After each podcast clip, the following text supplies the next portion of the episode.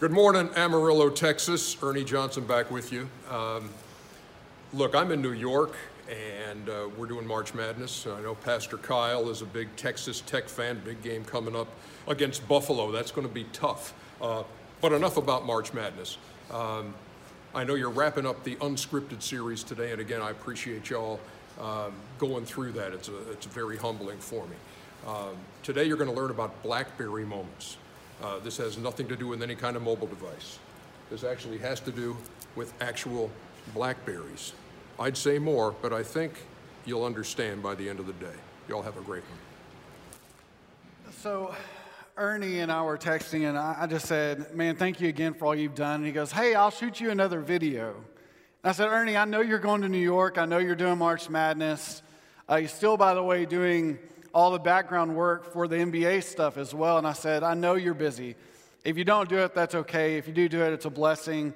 Thanks anyway. And last night I got that. And uh, so I'm thankful to Ernie for taking any time out of a crazy schedule uh, just to send us a cool video and to find blackberries. Uh, you'll understand why here in a minute. I believe the Christian experience comes down to two main key factors. Number one, pointing your life and directing it into the life of Jesus Christ.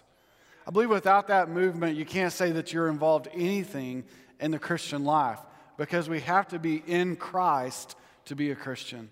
And the second is this when you and I fall in love with Jesus, we'll fall in love with the things he asks us to do. And it leads us to these moments, these, these seasons of life where you and I will pursue what he's always called us to do. Take a look at the screen. Uh, you know, it was a it was a morning game. You know, a hot summer day in uh, in uh, Dunwoody, Georgia, Murphy Candler Park, and I'm the shortstop, and we've got the lead, and they've got two runners on. Eight and nine year old league. Kid hits a ball over the fence on a hop, ground rule double, tying run score, and and that's you know our our coach calls us out to tell us what to do. If the ball's hit to us now with the with go ahead run at second. And we go out to our back to our positions and we look in the outfield. The left fielder and the center fielder are gone. And so you know we're eight and nine. We all run out there and we look over the fence because these guys have scaled this chain link fence and and we can see the ball. And but we can also see them about 10 feet away just eating blackberries that were growing wild out there beyond the fence. And the thing is it wasn't a huge moment. I mean, it, like it happened, and then it was. We said, "Get over here. We got a game to play," and they did.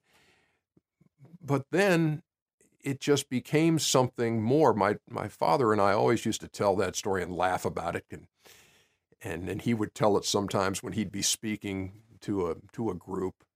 Um, but it was later on that I just that that it started really resonated with me, and I just kind of it became to me a modern day parable uh, it be, just became the story of of don't miss the things that are out there for you. You know, these two kids had had found this blackberry moment. You know, it was a, it was a chance to eat these things and and step away from the game. So that was I just started seeing things in my life.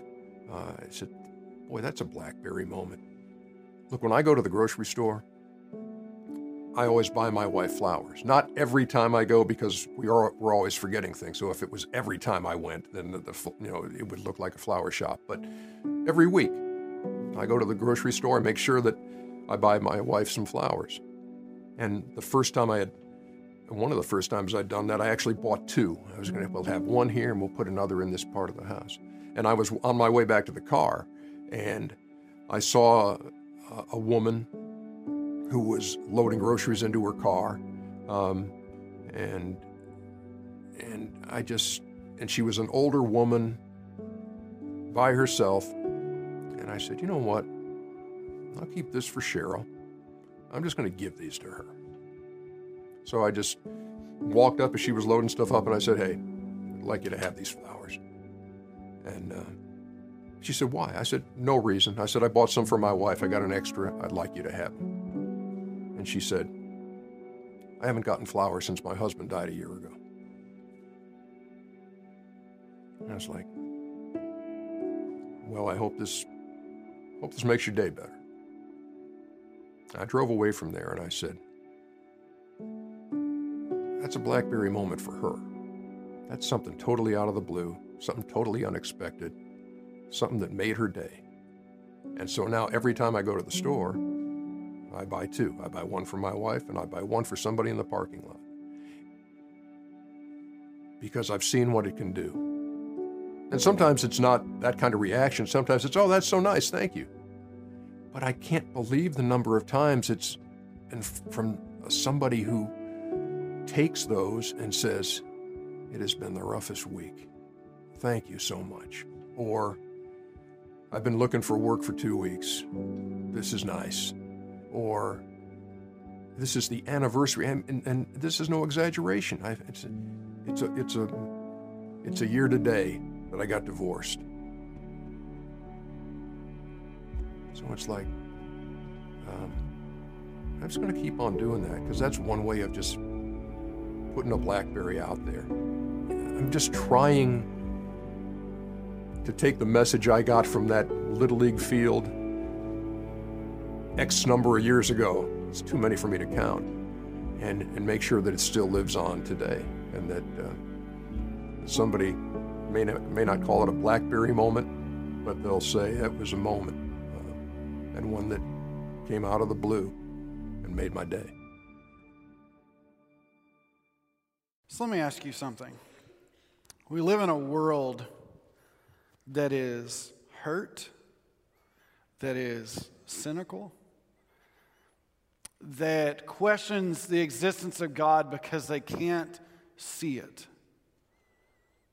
Their eyes have just been blinded to nature, to waterfalls, to anything, oceans, prairies.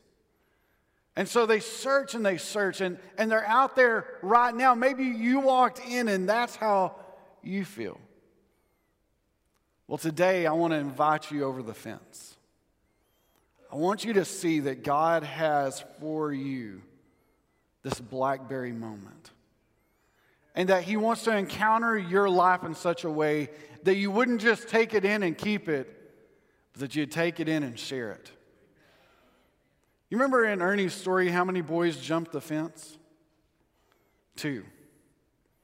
Two jumped the fence. But somebody had to go first. Somebody had to jump the fence first to get that ball and go, ah, blackberries. You could almost hear it, couldn't you? Hey, blackberries. And then one became two. This is exactly the movement that Jesus called his disciples to have.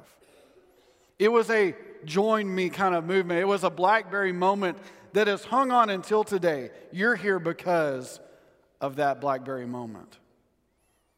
And so, what do we do from here? We spent the last few weeks talking about how God has a better story than the one we're trying to write. We also talked about how we need to learn to trust God, period. And it's difficult, but we want to be there. All of us in this room want to trust God with everything. And we, we're constantly learning how to put a period instead of a question mark or even a comma. This week, I want to talk to you about seizing your Blackberry moments with Jesus and with others. Matthew 5, Jesus preaching and teaching, and he, he jumps into the 13th verse of Matthew 5 with both feet. And he tells the disciples and those listening in something that he hopes they will understand and get from him. Let's look at it together. Matthew chapter 5, starting with the 13th verse. It says, You're the salt of the earth. But if the salt should lose its taste, how can it be made salty? It's no longer good for anything but to be thrown out and trampled under people's feet. You are the light of the world. A city situated on a hill cannot be hidden. No one lights a lamp and puts it under a basket, but rather on a lampstand, and it gives life for all who are in the house. In the same way, let your light shine before others so they might see your good works and give glory to your Father in heaven. What happens when Jesus' church quits acting like Jesus? the world loses its flavor. it becomes bitter. You ever made cookies before and not put in salt? It doesn't taste good. Salt elevates flavor. It makes things sweeter, it makes things better. You ever eaten at a place that they don't use any salt? They bring out the food and they put it out in front of you. And you go to take a bite and you realize, wow, this whatever can really taste bad. A little salt changes everything. And we have a world today that's looking for sweetness. It's looking for something to hold on to, a hope. It's looking for a plan. It's looking for salvation. It just doesn't know where to find it. And so God gives us church to be salt. And He's asking us to rekindle what we've always supposed to be. It seems to me too often the church as a whole has become nothing but a place to walk upon. Seems like Jesus in Matthew chapter 5 was onto something. When the church quits doing what it should do, it will become the walking post of everything. The world will look at the church for its goodness and only find its bitterness. So let's talk. Christians are called to add true flavor to their world. So you and I are called to do. We're to add flavor to what seems bland, what seems good. We're to add flavor because it's elevated. We just sang a song, we exalt Jesus. We exalt you, O Lord. That means not just in song, that means in action. That means with our lives. We, in everything we do, point to a source better than ourselves. You ever seen uh, movie stars and athletes go before the Oscars or the ESPYs or whatever, and they stand up in front of people and they say, I would like to thank my Lord and Savior Jesus Christ for this award. Without him, I can't do anything. You know why some people put it at the first? Because they mean it. He should be first in our lives. And when he's first in our lives, he takes the highest mantle. He has the first authority. He is the first step. He, he really should be our everything, our source and our strength. The trouble we have in faith is this when you and I keep walking around people that aren't salty for Jesus, we will go for any other flavor first. I have a, a core concept in my life that when you want a burger on this side of town, it doesn't matter what burger you get, it's the ice cream attached. I, am a firm believer, maybe you're not with me, but listen, I, I believe ice cream should come with it because a burger's just the bad part of the cow meat that they grind up and give it to you with cheese on it. But if ice cream's attached, it sweetens the deal. But let's just qualify it a little bit further. If you go to a place like Wendy's and you get that majestic amazingness that's called their ice cream, you have to go with chocolate. Because if you don't go with chocolate, you get something wrong. It shouldn't be anything but that. And I, I argue this with my staff. It, you can't go with the vanilla. Vanilla's vanilla. That's what you call people that are boring. They're vanilla. Why are we so okay with living a vanilla Christian life? Why have we been okay without really diving in with Jesus? Because when we do that, we change our world. Jesus called Christians to be world changers. He didn't call them to just be okay or to live in it. Remember, he even says that. You're to be in the world, but not of it. We're to change the world. He called his church to be the salt of the earth. We are to elevate the things that are good. You know what also happens? It preserves stuff. My great grandparents used to store meat salted. They would salt it all down and store it away because it kept and preserved. Well, the church is also to preserve the things that are right. You know what happens if you take something terrible and you put salt on it? It makes it worse. It elevates its terribleness. I don't even know if that's a word. I was rehearsing that in my head after I said it. But you and I are called to see the things that are not of God and to elevate that they're not from Him. There shouldn't be a mixture for us. It should be defined for us that God called some things good and some things sin. And Christians, as brothers and sisters in Christ, we're called to salt those things and make them known. We do this by bearing the fruit of the Spirit. We do this by bearing the fruit. Here's what that looks like, though, for us Christians. In Christ, we are given an amazing tool for our faith the work of the Holy Spirit. The Holy Spirit does things in your and I's life that we cannot do on our own. Understanding Scripture, connecting with the Father, having a true audience. But then there's this thing that's called the fruit of the Holy Spirit. And it says fruit, and then it goes into fruits. Because I believe this while we talk about all these objects of these fruits, you either produce them or you don't. So it's a fruit. So here they are. Galatians 5:22. But the fruit of the Spirit is love, joy, peace, patience, kindness, goodness, faithfulness, gentleness, and self control. The law is not against such things. Let's look at it again in, verse 22. It says, But the fruit of the Spirit is love, the most misunderstood word in our world. I love burritos. I do. Bean and cheese all day long. I love burritos. But I also love my wife. But I would not say that I would trade her for a burrito. Love is misunderstood, isn't it?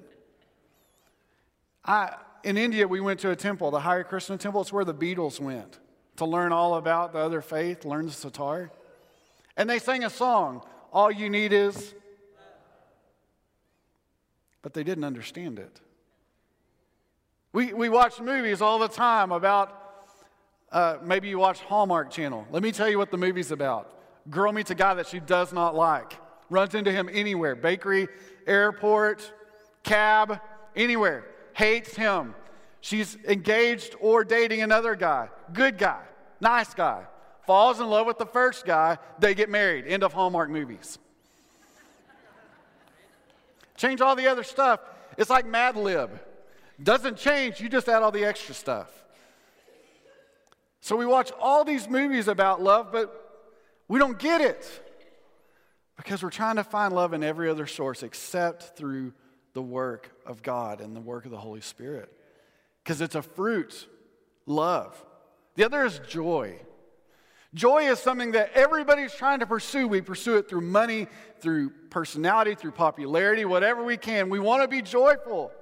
We want the opportunity to look like Mr. Rogers when he walks in the door every day and sings a song and changes shoes and cardigans but, but we can't find it because we keep pursuing it outside of God. Love, joy, peace.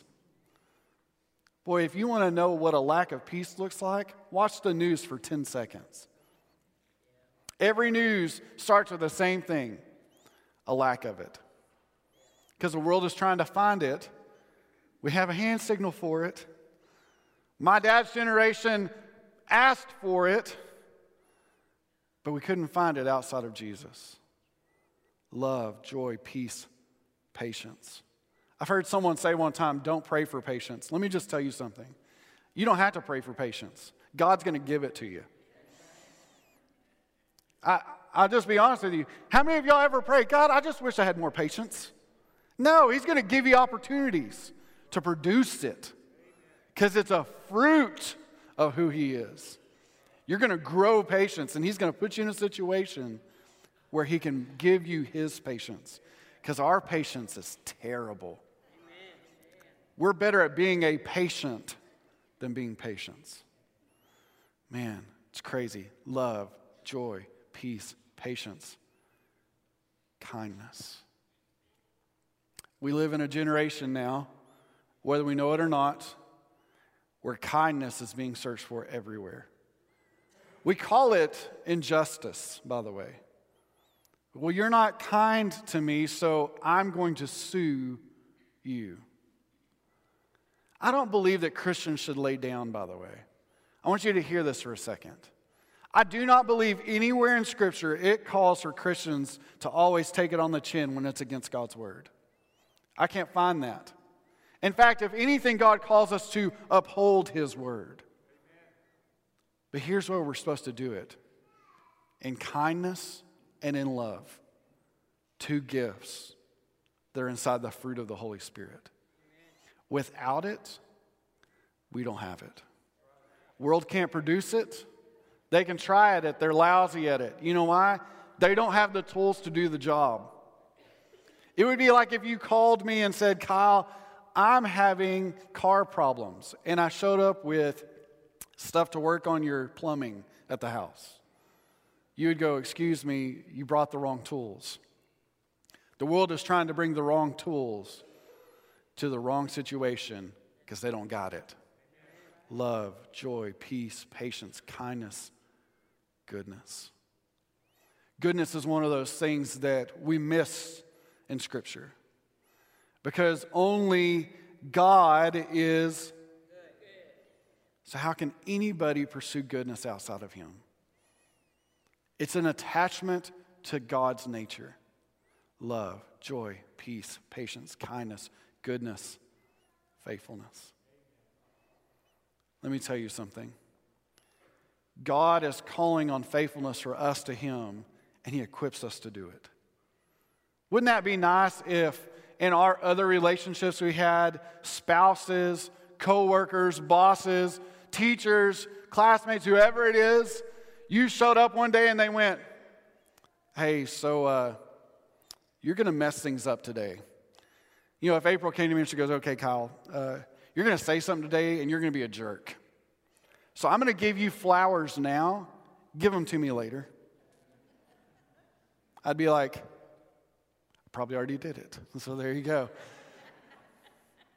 Faithfulness is the ability for God to give you the tools to be faithful to Him so that the world can see that you look like Him. Love, joy, peace, patience, kindness, goodness, faithfulness, gentleness. Gentleness is the ability for you and I to show people the love of God in a way that He would show it. Because on our own, we're jerks. We, we just don't have it. We're judgmental, we're rude, we're self seeking. All the things that God clarifies that He is, we're not. So we need Him. So we're gentle, we're, we're compassionate towards Him. Love, joy, peace, patience, kindness, goodness, faithfulness, gentleness self control. If you think any way that you can be perfected before God, you're wrong. I've heard people say, I will fix myself and then I'll come to God. You can't. You just can't. You're going to be as broken then as you are right now. You know why? No self control. And it is perhaps something, if you're not in Christ, you don't know Him as Savior and Lord, you see the church and you go, they don't have it either. I can just tell you this fellowship with Jesus, He is constantly working towards perfecting us. And we make lousy Jesuses. None of us in this room make a good Jesus. Uh, when I was in high school, we did a, a sunrise service for Easter. And every year we, we would try and perfect it. The school I was going to allowed us to use their football field. And so we would pile up into the stands and we would have different churches lead worship. And then on the far side of the field, we would do a passion play. You know, far enough that you couldn't really tell up close what was going on, but like we had a, a cross that we would raise up and, and put into place, and then the lights would go out, and it was still early, and so Jesus would climb up on the cross and he'd hold on to pegs and stand on a platform. And from the football field, it looked like we'd put Jesus on the cross and we'd sing a song and we would hit on metal so it sounded like nails being driven through wood. It was, it was something. And for years, I had been one of the, the centurions. You know, I stood out there with my helmet on, freezing in the cold with a hoodie on. You know, it's cold. And my best friend's dad was Jesus because he had a beard. Because that's what we qualify for Jesus characters from that far away is do you have a beard? You'd play a good Jesus. Well, then one year he couldn't do it. He was a police officer and he was out of town. And they said, Kyle, you get to be Jesus. And I was like, yay! And I, I got up on the cross and I'm standing there and I'm freezing. And I look down and my buddies are standing looking at me and they're like, because you had to wear like this unitard. Um, to stand up there like Jesus, and I'm like, oh, this is cold. And on the other side, my mom is looking and going, that's my son. And it hit her differently than it did me because in that moment I realized I made a lousy Jesus. And maybe today you realize this too. The Bible says that no one even seeks God, that on our best we seek ourselves constantly. And God is wooing us and calling us and saying, I'm here. Come unto me, all you who are weary and heavy laden, and I will give you rest. He cries out and says, Whosoever will may come. He's crying out to you today saying, You're not too far gone. You just make a lousy Jesus. And so you don't have to fix yourself for him. You can just come. And he takes us in when I was growing up, there was a little girl who was playing in her backyard and fell down a well in her backyard. Some of y'all remember watching the news of baby Jessica. Um, took him forever to get that little girl up. By the time they got her, she had been bloodied and muddied. But do y'all remember they found some really thin man to go down the hole? That was finally the, the way that they got her out. They, they talked about digging a tunnel, but they thought it might collapse. They were passing down crackers and things to her, and she would cry out for her mom and her dad. And no one could save her except this man. He was so thin, he climbed down the thing and he grabs her up. He said when he picked her up, she put her face into his chest. And for a few seconds, he, he just held her because she was shivering and cold. And they started pulling him up, and he held on to her. Those of y'all that remember the picture, as they come up out of the tunnel, this man's shoulders were thin, and he came up with baby Jessica in his hands. And everybody cheered, Yay! The best you and I can do is stay in the hole. The best you and I can do is be muddy and bloodied. We needed a man to come into the place for us that, that hole that we were in was sin. And the Bible says it separates us from God. True freedom. Could have been a different story. They couldn't have found a man. She would have died in that, that hole. We wouldn't get to celebrate her. It wouldn't have been a victory. But see, God sent a man for you. And he was the perfect fit for our sin. And Jesus didn't just stay back and yell down the hole, You're going to have to climb up. Use your little baby hands. He said, I'm coming down to get you. And he did. And he celebrates the fact that he can for you. God says it pleased him to crush Christ on our behalf. It pleased God so much that he would climb into a hole for you and I. And we're walking towards that day in our calendar year. We call it Good Friday. You know what makes it good is that on that day our sin's price was paid. But on Easter, we celebrate that it didn't stay in a tomb. I want to ask you a question. What will you do with your days leading towards Easter? Will you change the story of people around you? Will you do as the scripture tells us? Will Christians be that guiding light towards Jesus? Will you seize your Blackberry moments? Will you take your todays to be Easter kind of people? Or will you simply stand on the other side of the fence and hope someone else gets it? Let me just tell you this your neighbors, your coworkers, your classmates will never have a Blackberry moment until you jump the fence. You are called to be the salt and the light of the world. Quit hiding your light. Quit being trampled in your faith. Stand up and give this world the goodness of God and show them the way that God gave you. Be salt and light and seize your blackberry moments. I want to end with this. I, I toyed back and forth in my office this morning about running to a store and getting a bunch of blackberries. Had them just ready for you. I started thinking logistically. I don't know if you've ever eaten a blackberry. Maybe you're a pro at blackberries, but you know this. If you grab a blackberry and you go to eat it, what gets on your fingers? Blackberry. Does it come off? No, it doesn't. You stay purple for a while because it affects you. And I thought, that's just a nightmare I don't want to face. Because I know your kids and grandkids would come to you with purple faces. You'd say, We're never going back to Quail Creek again. They made my kid look like a freak. May the world notice that we've been around Jesus in such a way, and may we touch and affect their lives in such a way that it leaves a mark. Be the salt and light of the world. It's what Easter kind of people do. Today, if you don't know Jesus, you can't exhibit those gifts of the Spirit. That fruit that He has can't be found in our lives. And maybe you've been pursuing that and wanting that, and you've been trying at it with everything else.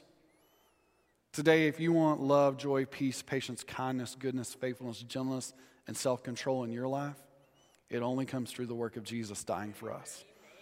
So today, if you don't know Him, I want to invite you into a relationship with Him. Come jump the fence with me. Come see that He's not as good as He said He is. I promise you He is. Maybe today you would just say, you know what, Kyle, I don't, know if I've been the salt and the light of the world like I should be. And I want to be. I want to be contagious with Jesus. Maybe today as we worship, I'll invite you to two places. Here in a minute, we're going to stand. That's your first place. Your second place may be here up front, just kneeling and praying. You'll see other people. And maybe today you just say, Lord, I'm tired of living my Christian faith without salt and light. I want to be that. I want to be blackberry moments for people today. And you know what? When you leave here, as you go to your car today, seize that moment. Take it today. Let someone see Jesus today in you. Amen. Let me pray for you. Father in heaven, I pray, Lord, that you would ignite our hearts, Lord, to pursue you with all we've got. Lord, we need you. And so does our world. Lord, our neighbors need you, our coworkers, our bosses, our classmates, our teachers need you. And so, Lord, help us to fall in love with you all over again. Lord, you give us faithfulness as a work of the Holy Spirit, so help us to be faithful. God, let us be the love and joy that you've always called the world to see. And Lord, may they be captivated by the blackberry moments that this body of believers is going to start living out in front of others in our world. May Amarillo never be the same. And Lord, may they be pointed to you. Lord, thank you for this moment that we can take with you, a blackberry moment in our lives where you can continue a work in us. Lord, as we worship you now, may we respond deeply with our hearts. Lord, lead us towards your heart. In the name of Jesus, we pray. Amen.